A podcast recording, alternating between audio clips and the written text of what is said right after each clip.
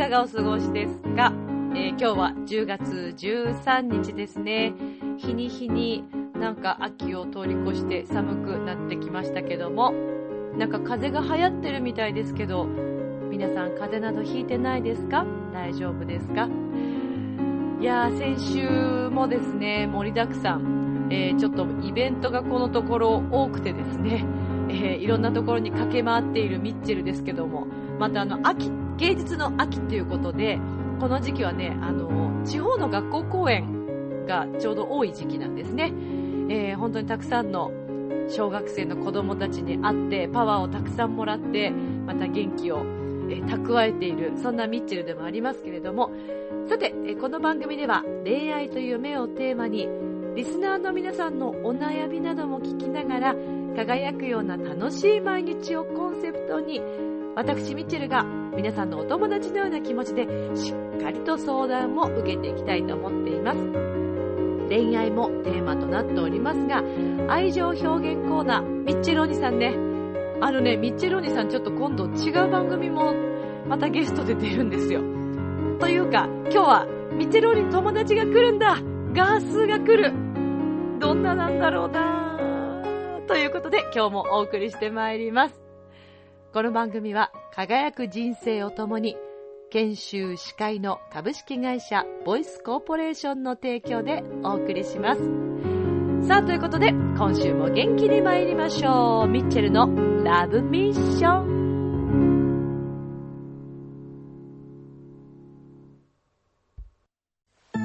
ああ、仕事でも上司に怒られっぱなしだし、女の子と出会うチャンスもないし、パッとしない人生だな。そこのあなた人生を輝かせるにはまず自分磨きが大切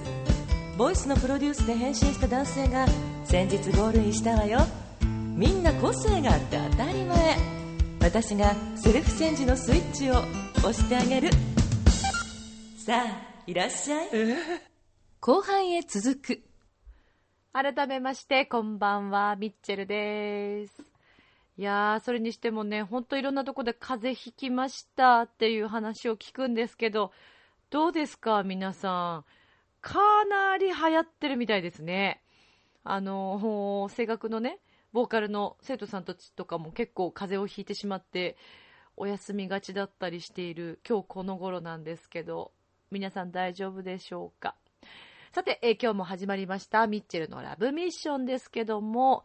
まあ最近、そう、さっきもお話しした通り、小学校のね、えー公演が今とても多い時期で、あのー私この仕事を大学の、そうですね、後半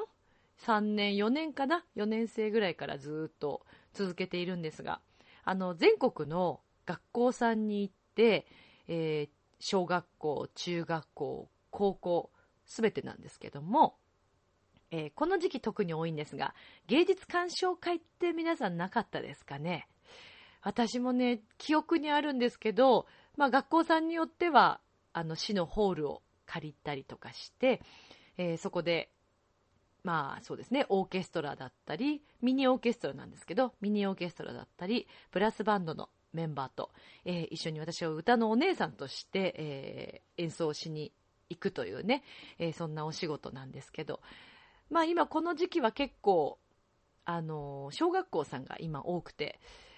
で、まああの、私たちのですね、まあ所属している事務所が、あの、プロシードアーツというところなんですけど、まああの、いつもね、東北の学校さんにも伺ってたんですが、まあちょっと震災の影響もありまして、今のところ、まあ関西、あ、えー関東ですね。えー関西はもちろんあると思うんですが、私たちは関東、東北地区が多いので、えーそんなメンバーなので、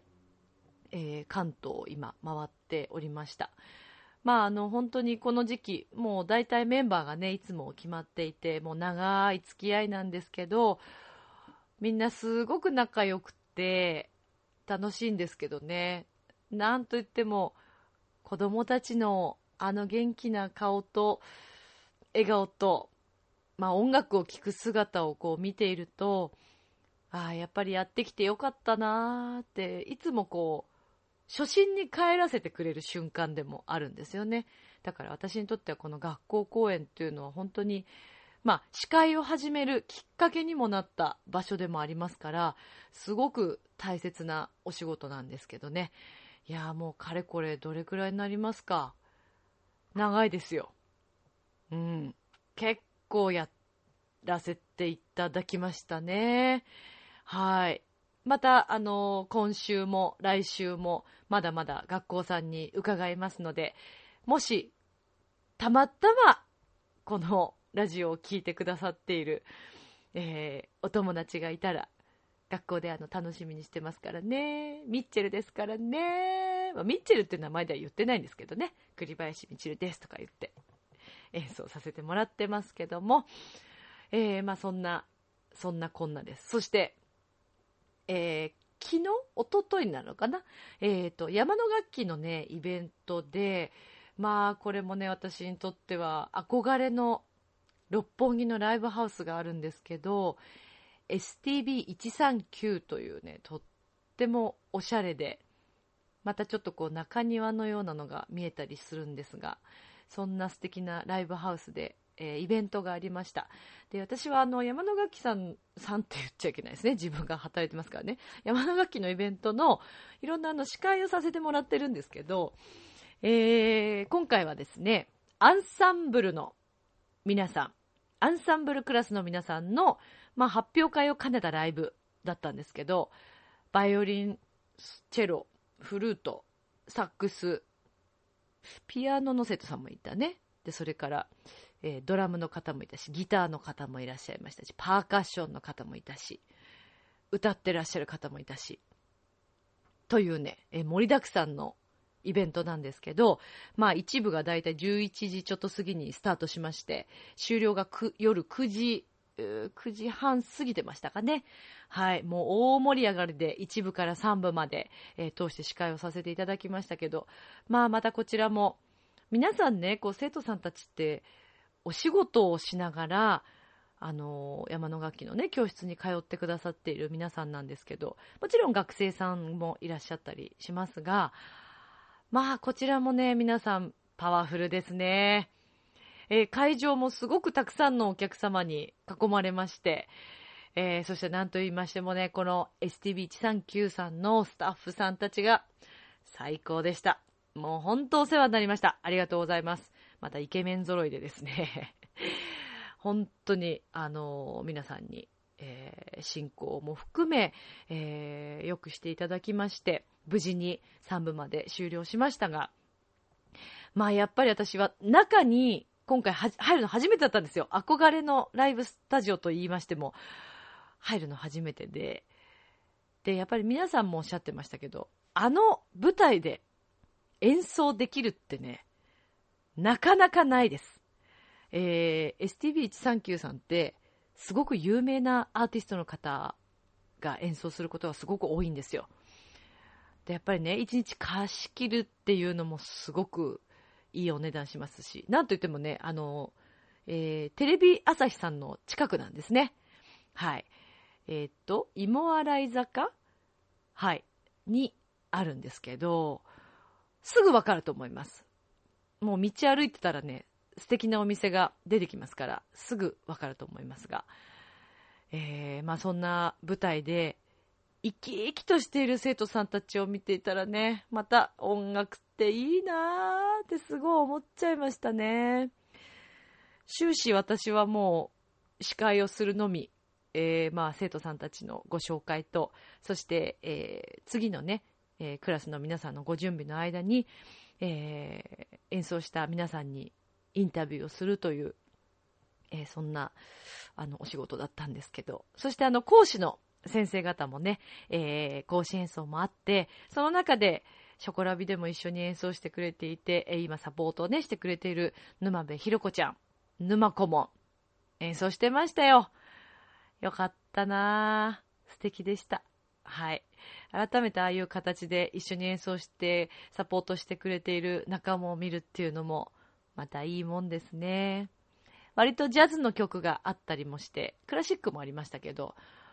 ジャンルもいろいろだったんですけどね、本当に楽しめる、えー一日でした。あっという間でした。そして会場に来てくださった皆さんたちがものすごく温かくてですね、かなり盛り上がってましたね。いや、来年も STB139 さんだったらいいのになーって。そして来年は歌のコース作ってくださいっていう話をしました。うちの生徒さんたちも出てもらって、あわゆくば、私もあそこで演奏したいというのが ありますが。まあでもね、せっかくなので、歌の生徒さん、私のクラスの生徒さんたちにも出てほしいな、なんて願いながら、えーずっと舞台を拝見していましたけども。はい、えーそんな毎日。そしてこのシーズンはですね、えー結婚式多い時期なんですよ。はい、もう本当に何組もの幸せなカップルたちのお手伝いをさせていただいてまして、週末も、はい、えーね、皆さん、とっても幸せそうに旅立っていかれました。いいなあ。いいなあ。羨ましい。って思って見ていたミッチェルですけどもね。はい、えーそんな感じで、えーいろいろなところでね、あの、いろんな方にまた出会って、あ、そうそうそう、今回のこの山の楽器のイベントで、なかなかね、こう、違う店舗の先生同士ってなかなか会えないんですけど、はい、またあの、面白い出会いとか、新しい出会いとかありまして、また今後のね、私自身も演奏に皆さんつながっていけたらいいなとか思うような出会いもありましたから、いずれもしかしたら一緒に演奏させていただく日が、まあ、あの、来ることをちょっと考えておりますけどね。はい、えーそんな毎日を送っておりました。皆さんはどうでしょうかね。この時期結構皆さんお仕事お忙しい時期だったりするのかなやっぱり。だんだん年末に入ってきて、まあ、繁忙期がね、あの、シーズンというか、あの、何ですか？えー、1年の初めの3月とか、ね、そのぐらいだったりするっていう会社もあるんでしょうけど、この時期またさらに、ね、皆さんお忙しくされてらっしゃると思いますから、体調など気をつけてくださいね。本当に風邪予防とかも、ね、あの、しっかりしていただいて。風邪予防に私おすすめなのはですね、プロポリスというキャンディーです。はい。あの、これはね、えーっと、いろいろ種類があるんですけど、結構あのー自然食品のお店とかにもお取り扱いありますね。えー、浦安地区ですと、えー、アトレの中の自然食品屋さんにあるプロポリスキャンディー。あれは私が気に入っているプロポリスキャンディーなんですね。あとは、漢方屋さんとか、まあ、たまに薬屋さんで扱っていることもありますけども、なかなかないです。はい。で、結構いいお値段するんですけどね、あれは結構効きます。ちょっと喉痛いなという時にも効きますね。それから、ちょっと最近私飲んでないんですけど、皆さんハーブティーお飲みになります？ハーブティーが好きな方は、えー、スロートコート。まあ、そのままですよね。喉を守るという名前の、その名も、ハーブティーがあるんですけど、これはね、えーっと、私が発見したのは、成城石井さんですね。はい。に売ってます。900円ちょっとぐらいだったような気がしますが、はい。ちょっとそちらもね、まあなかなかハーブティーにしてはいいお値段かなっていう気がしますが、このスロートコートも本当に喉にいい成分が入っているみたいですよ。私結構なので歌う前とかに飲んだりしている時期がありましたね。結構喉壊した時期とかも よく飲んでましたけど、あのハーブティーもかなりおすすめです。味は、えっ、とね、カモミールティーにちょっと似ているかな。なので、ああいう系統が苦手な方はあまりお好きじゃないかもしれないですね。ちょっと癖があります。でも、私はすごい好きですけど、ハーブティーが好きな方だったら飲めると思います。はい。ぜひそんな風邪予防もしていただいて。あとね、これからの季節、まあ、加湿器もすごくいいんですけど、喉の周りにやっぱタオルを巻くとか、これだけでもね、寝るときですよ。しかも。はい。あの、風邪をひくときって喉からね、菌が入ってきたりするんですって。あの、要は口から入り、ね、入ってもちろんそれもありますけど、喉自体も守ってあげると、風邪予防になるそうです。これは、あの、大学の合唱の先生がすごく言ってました。それから割と私、秋から冬にかけてはやっぱ乾燥するので、喉の周りにちょっとタオルをね、巻いたりすることありますけど、明日なんか大切なプレゼンがあって、いっぱい喋らなきゃいけないとか、そんな時は、ちょっと守ってあげるといいと思いますね。はい。まあそんなご紹介もさせていただきましたけれども、えー、今日はですね、お便りもね、いただいてますから、えー、ぜひ紹介していきたいと思います。今宵もそばにいさせてあなたの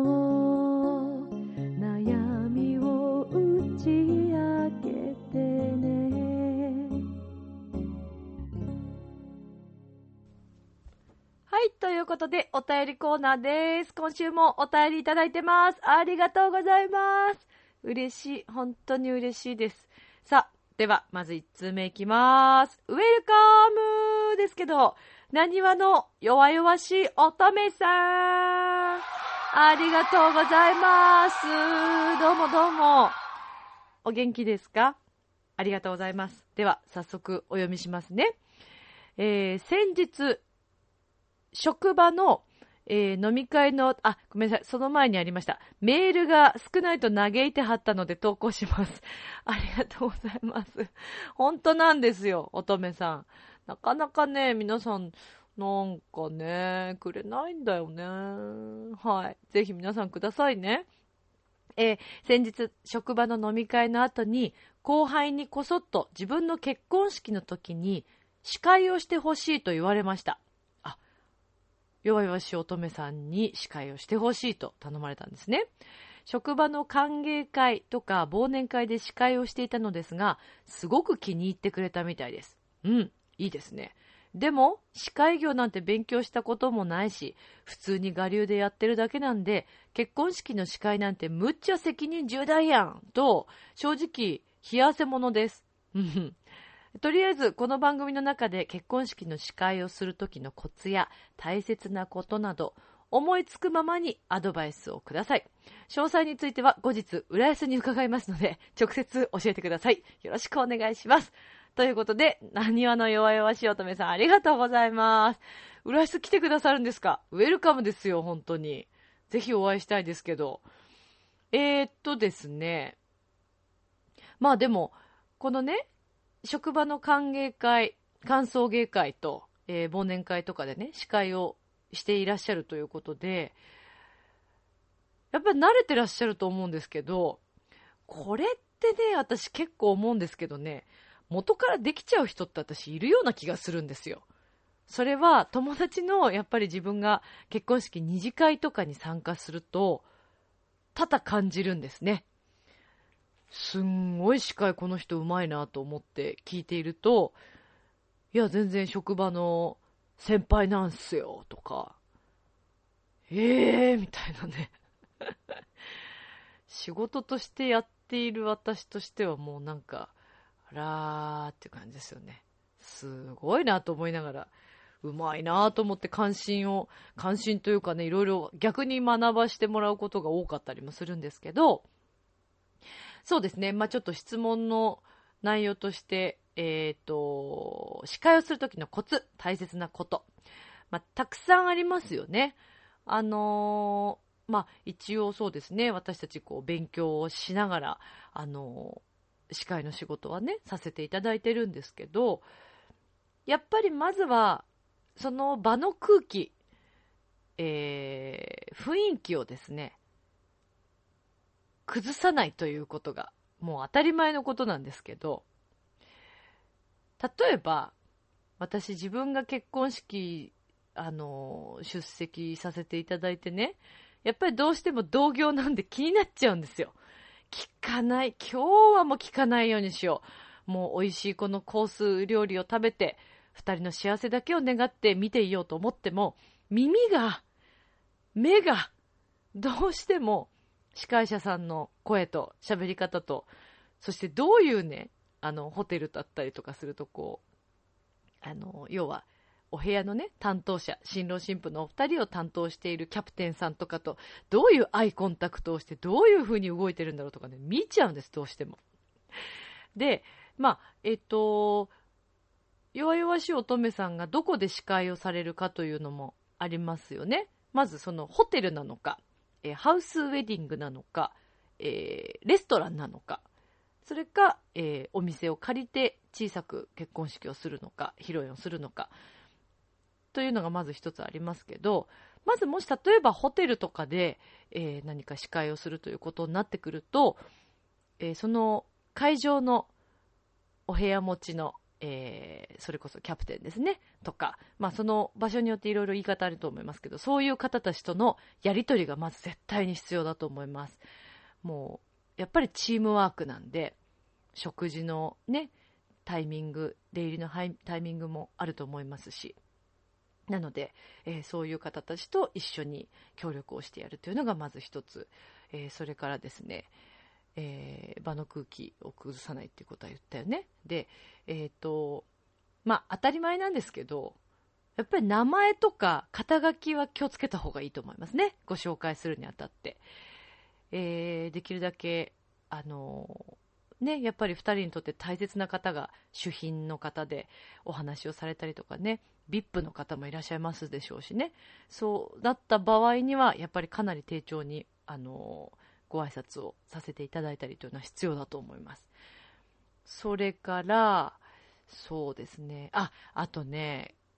あ私もでも時々、うーっと冷や汗かくことあるんですけど、結婚式の中で、できるだけというか、まあ、NG ワードがあるわけですよ。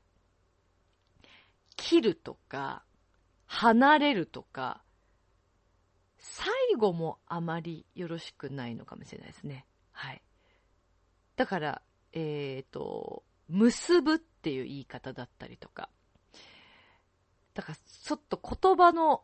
そういう NG ワードは、えー、気をつけるといいかなというのがあります。かといって、でもこう無理してね何かを喋ろうとすると普段慣れてない言葉を喋ろうとすると逆に言ってしまったりすることも あるのでね私はでもこの我流でっていうのは悪いことじゃないと思うんですよ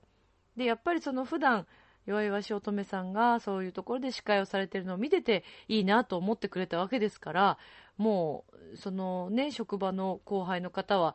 もうそのままの弱々しい乙女さんの司会を気に入ってくださってると思うんで、もうそのままで私は行ってしまっていいんじゃないかなと思いますけどね。うん。まあ、あとコツとしては、できるだけやっぱり後込めですよね。あの、余興が終わった後とか、できるだけその、皆さんと同じ空気になって拾ってあげるというのがすごく重要だと私は思います。はい。そのように、え学ばせてもいただきましたし、あの、会社の方からも。はい。私はでも本当にそれが重要なんじゃないかなと思って、できるだけ気をつけるようにはしてますけど。でも何と言っても私本当思うんですけどね、大阪のやっぱり皆さんって、冗談とか、乗せ上手じゃないですか、すごく。これ私、地方公演の、その、それこそ学校公演とか行って、感じたことがあるんですよ。あの、和太鼓の方たちだったかな、ご一緒させていただいた時に、私、まあ、司会させてもらって、で、途中でね、和太鼓の皆さんのコーナーがあったんです。あの、司会をしていただくコーナーが。盛り上がり違うもん。全然。まあ、やっぱりその、すごく乗せてくれる、その大阪弁のトーンとかね、持っていき方、運び方。で、面白いでしょ？もうね、関西の方はすごいなと思います。ほんとそこはね、尊敬しますね。だから司会とかにすごく向いてるんじゃないかなとね、思います。場の空気を明るくするテンションを皆さん持ってらっしゃると思うんで。うん。まあだから、一番最終的に、まあコツというコツなのかわかんないですけど、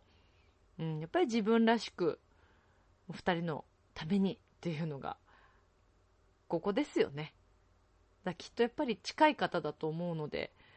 いや、弱々しい乙女さん絶対大丈夫ですよ。うん。もうそのままで大丈夫だと思います。はい。まあ、ちょっとなんかね、偉そうにちょっとコツなんて言いながらいろいろ言っちゃいましたけど、もしちょっとでも参考にしていただけたら嬉しいです。当日、ね、どんな感じだったのかとか、またぜひお便りくださいね。お待ちしてます。ありがとうございます。なにわの弱々しい乙女さんでした。ありがとうございます。ではでは、もう一通行きましょうか。さあ、えー、こちらもですね、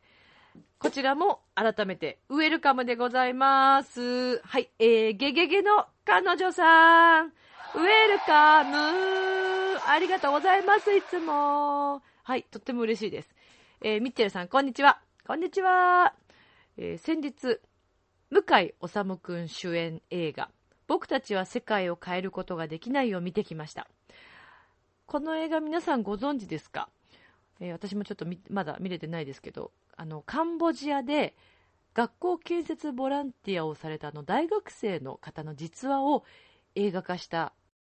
作品なんですよね。はい。で、えっ、ー、と、この映画は深作健太監督、あの、バトルロワイヤル2とか、エクスクロスですかね。はい。の深作監督ですけど、向井治君が、まあ、主演ということで、はい。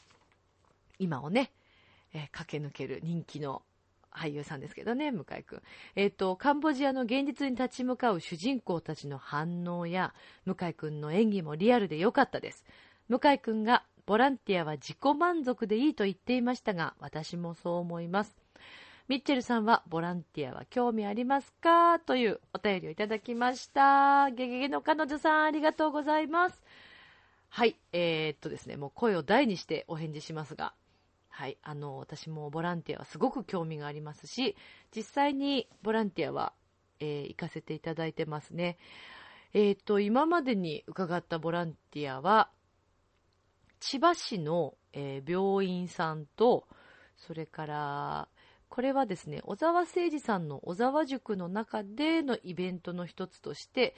えー、アウトリーチというね、えー、ボランティアがありまして、そこで、2回、はい、伺ったのかな。それは、えっ、ー、と、施設ですね。あの、重度の、えー、方たちの、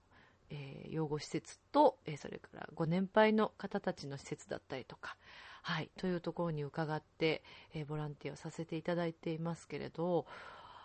あのボランティアってやっぱり大切ですよね。で、自己満足って、なんか、うん、わかる気がするんですよ。あの、私自身も、自分みたいなね、まだまだ無名のやつが、ね、ほら、皆さん、タレントさんとか、有名なアーティストの方とかもこう、行かれてるじゃないですか、いろんなところにボランティアに。でね、そういう方たちがやっぱり向かうのと、自分が行くのって、ね、当たり前ですけど、全然違いますけど、自分にできることをさせていただくって、うん、やっぱり逆にありがたいというか、そこでまた自分も発見がありますし、自分が持っているそのパワーを皆さんにね、少しでも、あの、お届けできたらっていう気持ちで、えー、ボランティアはさせていただいてますね。まあ、あの、浦安市はね、震災で本当にいろいろありましたけど、あの、チョアヘアのね、メンバーの中にも、ボランティアで、えー、手伝いに行ったっていう、ね、あの、お話もありました。まゆっちょですよね。はい、ありましたけど、やっぱりこう、あ、それはまた違う話なのかな。今、そんな話言っちゃったけど。はい。まあでも、なんか活動してましたよね、まゆっちょもね、ボランティアのね。はい。まあ、とにかくね、やっぱりこの震災を受けてさらに自分にできることって何だろうってあの時期特に考えたんですよ。で、それこそ、えっ、ー、と、浦安市の、えー、あのダンサーのね、南山光則さんが、えー、発起人として始められた6月5日の頑張ろう浦安つながろう日本のチャリティーイベント。あれもまあね、ある意味ボランティアという形でアーティストもみんな一人一人えー、その、参加するための参加費を払って、まあ、それが、えー、向こうのね、えー、震災の、え、東北、そして、え赤十字ですね、赤十字と、そして半分を浦安市にということで、え私たちもそれを払わせていただいて、え参加をしたんですけど、やっぱりそういう場所に携われるというのは、人として今日まで生きてきて幸せなことですよね。で、私にとってはそれが音楽なんですけど、ボランティアって誰にでもできることだと思うんです。心さえあれば。気持ちがあればいろんなボランティアの形があると思うので、すごく大切なことだと思います。はい。だから今後もやっぱりいろんなね、場所に伺って何かお手伝いできることはしたいなとすごく思ってるんですけど、ゲゲの彼女さんも、ね、このボランティアは自己満足でいいって、えー、そう思いますというふうにおっしゃっていらっしゃいますけども、まあ、自分にとっては自己満足って思うのかもしれないですけど、まあ、そういう部分もあるのかもしれませんけど、やっぱりそれだけではないと思うんですね。それによって助けられる方々というのはたくさんいると思うので、自己満足以上のものというのが絶対に存在するはずだなと思います。なので、ボランティア活動はもう本当に大いに興味ありありで、今後もね、もっとなんかいろいろいけたらなと。まあ、それこそ東北のね、皆さんに音楽を届けに行きたいなと、多分今後もね、まだまだ復興をね、徐々に今されてますけど、まだまだ時間かかると思いますし、で、やっぱり私たち、こっちにいる私たちが、元気がね、まだまだまだ皆さんより、皆さんの大変な思いをね、されている皆さんより、私たちなんかまだ全然恵まれてますから、その分のパワーを、えー、皆さんに届けられたら、逆に私たちも幸せなんじゃないかな、なんて思いますけどね。はい。なので、今後も、ミッチェルもね、たくさんボランティア参加していきたいなと思いますけど、ゲゲの彼女さんの心もとっても綺麗でね、いらっしゃいますよね。何かね、手伝っていきたいですよね。はい。ゲゲの彼女さん、向井治くん結構好きですか？前回もね、なんかちょろっとそんな話がありましたけど。あ、ちなみに、以前にゲゲの彼女さんからいただいた、旅行に誘われた話あったじゃないですか。あれ、えっ、ー、と、後日、私の、えー、知り合い、友達、それから、えー、以前の職場の上司、男性からですね、えー、数名からメールをもらいました。個人的にメールし来られても、みたいなね。いや、皆さんお便りでくださいよってちょっと思いましたけど、まあでもありがたいことにね、お返事をいただいて、今更ですけど、えー、旅行に誘うということは、男性は、下心があると、皆さん声を揃えて言ってました。だから、気持ちがあったんでしょうね。っていうね、ことだと思うんですよね。はい。まあでも本当タイミングですもんね。うん、そう思います。まあでもあの、ゲゲゲの彼女さん、この、向井治くんにの方とか出会っちゃったら嬉しいですね、なんかね。ね、そんな、そんなお話もまたぜひくださいね。会社にだっていらっしゃいましたもんね、治くんにの方が。でも、移動しちゃってっていうお話、ね、いただきましたもんね。はい。ぜひ、ぜひぜひまたお待ちしております。でもね、ほんとそれにしてもね、お便りいただくのとっても嬉しいです。えー、これからもぜひぜひよろしくお願いいたします。えー、お便りコーナーでした。ありがとうございます。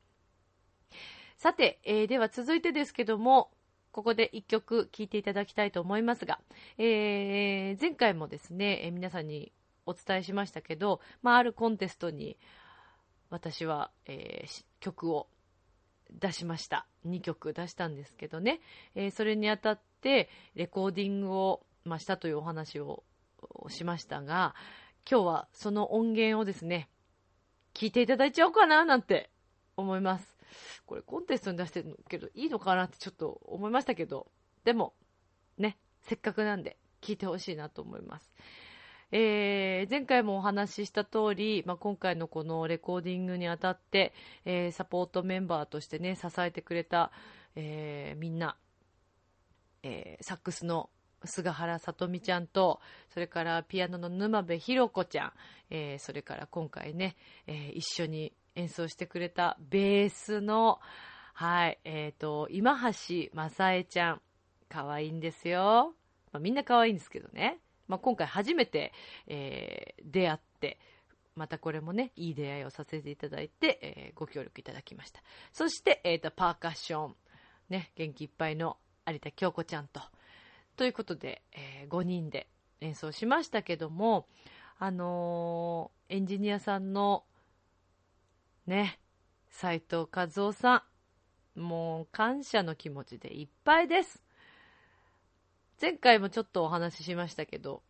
斉藤さんから、あの、名前出していいですかって 聞いたところ OK が出たんで、前回は斉藤さんだけしか言ってなかったんですけどね、斉藤和夫さんというエンジニアさんですけど、あのね、もう斉藤さんね、最高です。とにかく気さくで、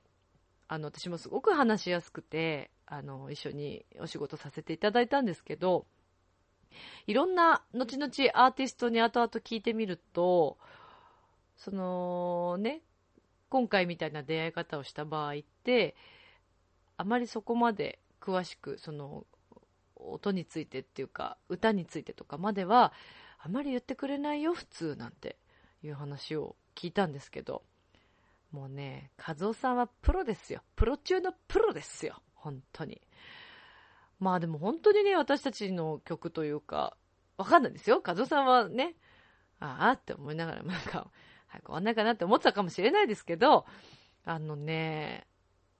いろいろご指摘いただいて、えー、私の歌についても本当にいろいろアドバイスをいただいて、無事に終わった、楽しかった、えー、あの、録音だったんですよ。で、そんなね、音源を今日は聞いていただきたいと思います。あの、ミックスも和夫さんがしてくださいましたんで、えー、ぜひ皆さん聞いてください。えー、それでは、ミッチェルと、えー、あ、そうそう、ショコラビット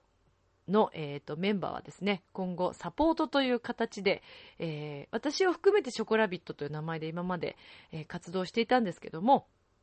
今後、えー、ちょっとね、え皆さんにもお伝えしなくちゃと思いますが、ここで、えショコラビットは今後いろんなメンバーに変わる可能性があります。が、しかし、えー、ベースメンバーというね、はい、今まで一緒にやってくれていたメンバーは一緒にやっていきますので、えー、その中でまたいろいろな楽器が増えたりということもあると思うんですが、なので今回お伝えすることとしては、ミッチェルとショコラビットでというね、ご紹介でしょうかね。えー、ラボーレベロ真実の愛、真実の愛をお届けします。どうぞ。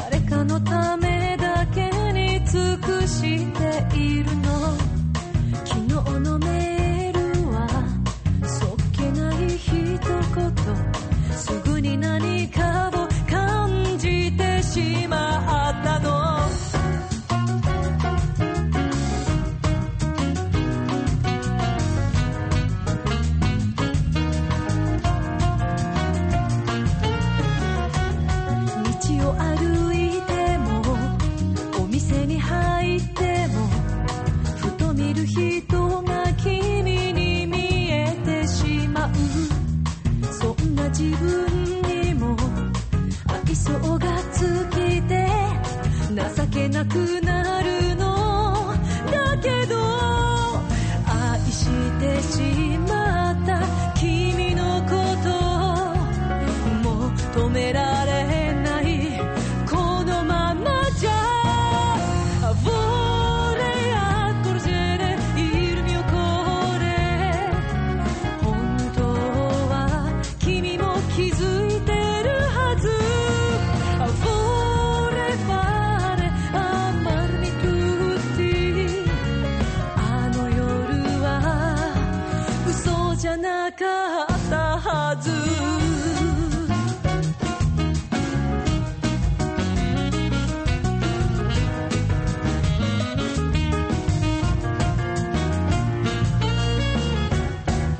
めて君が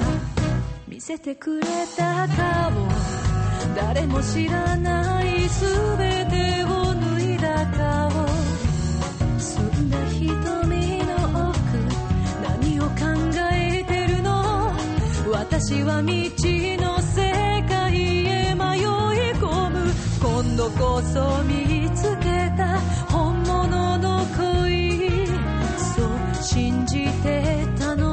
私だけな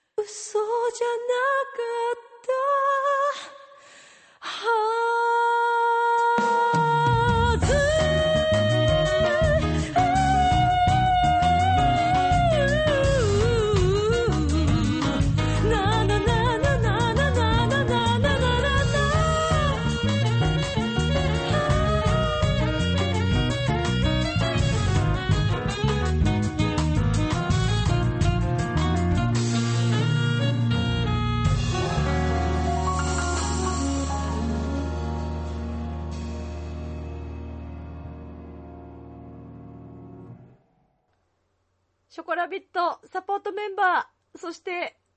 斉藤和夫さん、ありがとうございますイェイはい、私が一番喜んでます。この作品を作って。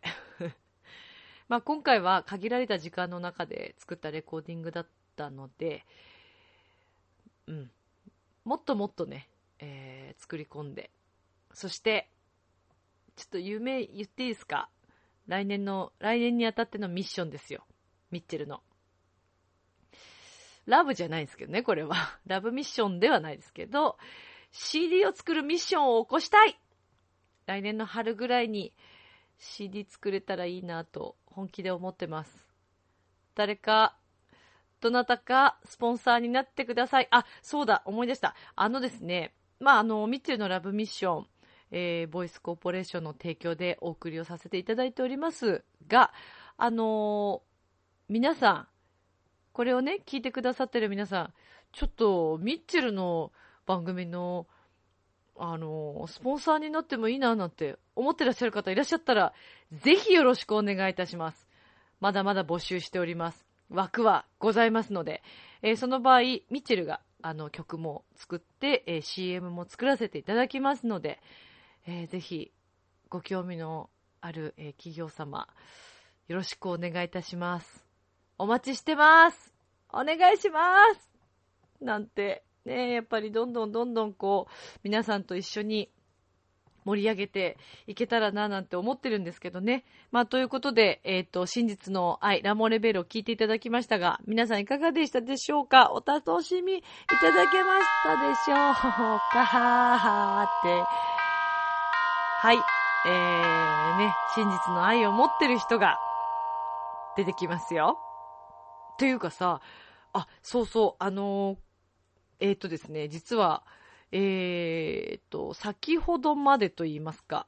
昨日にもなりますけどね、昨日、えっ、と、チョアヘヨの、えー金曜日0時配信の番組、バーディーひとみさんの、あのクラブ M さんに、ミッチェルゲスト出演をさせていただくこととなりました。イエ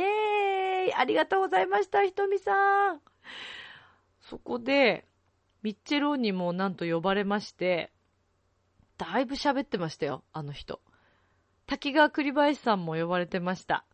はい、3人揃って、えーひとみさんの番組にお邪魔しましたけども、あの、ひとみさんはプロゴルファーでいらっしゃって、ものすごくね、腕のある方なんですけど、さらに、えーっとね、浦安の、浦安の駅から新浦安に行くあの、大きい通りあるじゃないですか。あそこに上新電機とかありますけど、上新電機の、えーと、ん？上新電機の隣ですね。はい。にね、すごくね、一見外から見るとなんか洋服屋さんかなと思うような、とっても可愛い建物があるんですよ。そこが、ひとみさんのゴルフスクールです。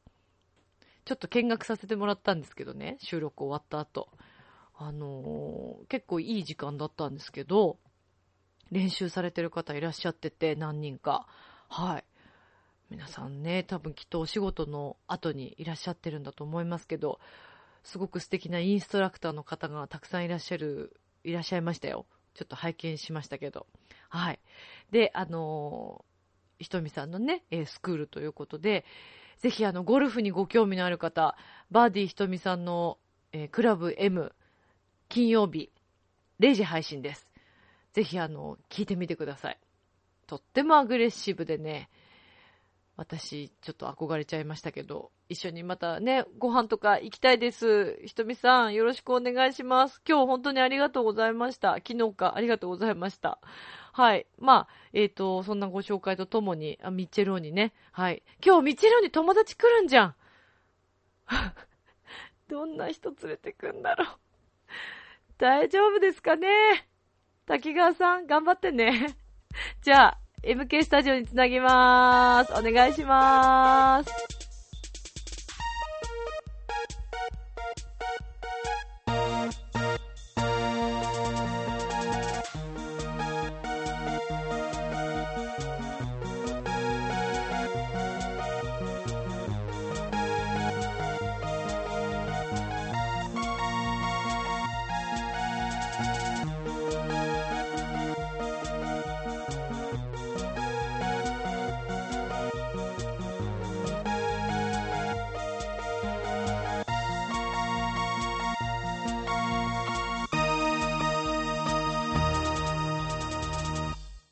皆さんこんばんは、滝川栗林です。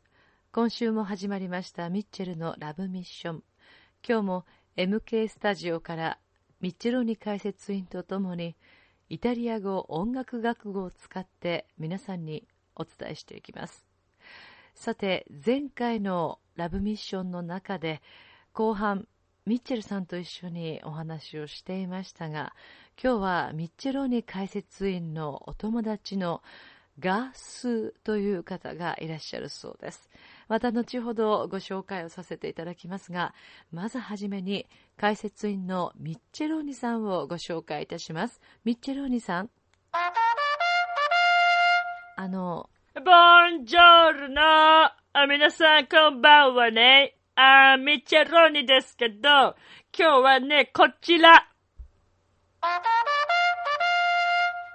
どうどうトランペットも吹けるのすごいでしょ。そしてね、今日は僕の友達であります、ガス、連れてきた。あの、あははではなく、えー私が進行していきますので、ミッチェローニ解説員は先に進まないようにブレーキをかけていただけますか？の、無理、の、の、無理、無理。あのね、ガスに会うのは、とても久しぶりなの。僕、それはだわかるん、ですけれども興、奮状態です。はっきり言うけどね。あの、わかるんですが、私の方で進行させていただきますので、ああ、わかるならいいじゃないち。ょっと落ち着いてくださいね。あ 難しいこと言うけどね。まあ、まあいいね。これから、久しぶりに僕の旧友であります。そして音楽仲間のガス。みんなに紹介しちゃう。ガス、ウェルカムどうぞどうぞベンベンヌートなあ。あの、なんか、今、音声に入りましたでしょうか？あ、違う。なーという音が入ったんですあ、が、違う違うよ。ねえ、ガス挨拶したんだよ。ガスもう一回どうぞ。はい、どうぞ。なの。あ。あと、ガスってあちげんだな。え？あと、菅之助ってんだな。あはは。手に呼んでんだわ。うん。あ、あの、あれ？本当にミッチェローニさんのお友達でよろしいでしょうか？あそうだよ。あ僕の大学時代からの音楽仲間です。あガスはあバリトン歌手をしています。ね？ガスね？一緒に演奏もしたいよね？どうだろうね？なーに言ってんだな。ミッ何ェロニが結局もテノール行ったから俺がまあバリトンになったんだなあそうだそうだっけああ言ってんだなあた、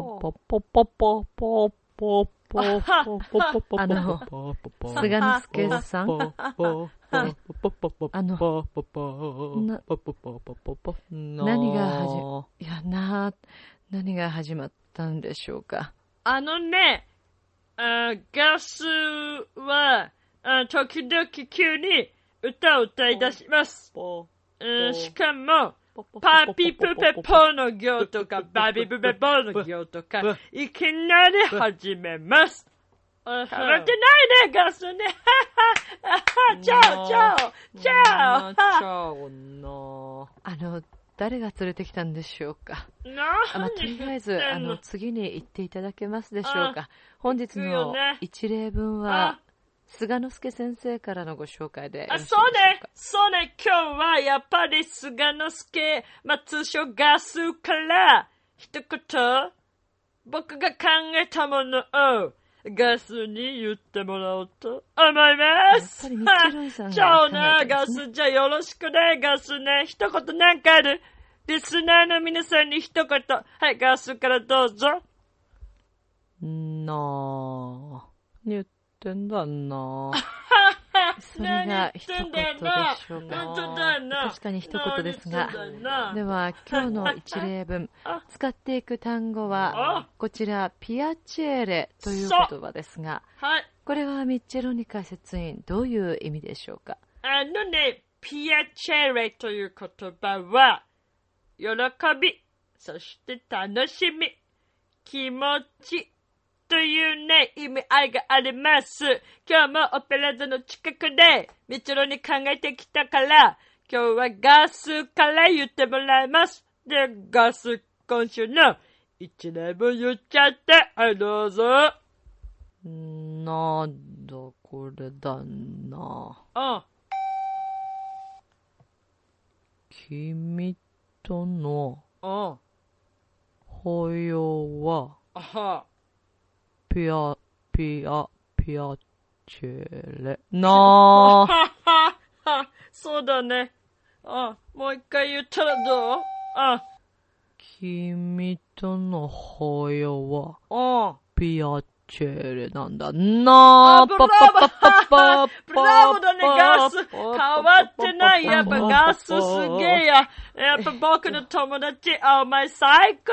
だぜもうほんとね。ミッチェローわかるな滝川さんも言ってみたら、じゃあ、どうぞ。、何が最高なのか全くわかりませんが、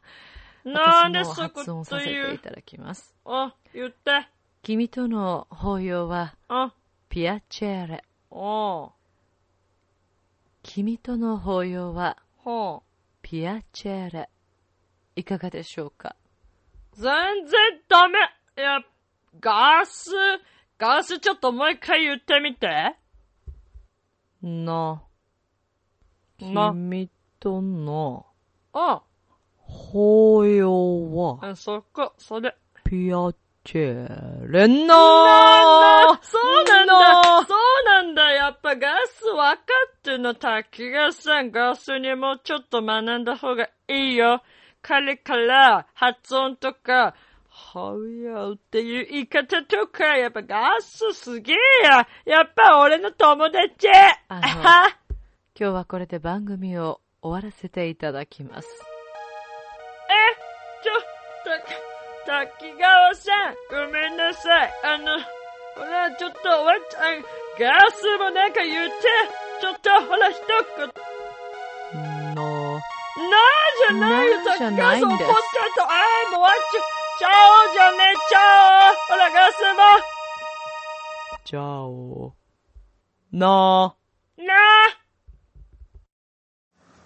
なんだか釣られてきちゃったよなんであんなイケメンまでいるんだ？あなた自分を分かってる？第一印象って何で決まるか知ってる？コミュニケーションの始まりは何だと思う？誰でも変われるチャンスはあるのよ。あるのよ。それから数ヶ月後。自分らしさを自分で見つける。なんて素晴らしいんだ。恋も仕事も今最高にノリノリだぜ。スイッチをします。ボイスコーポレーション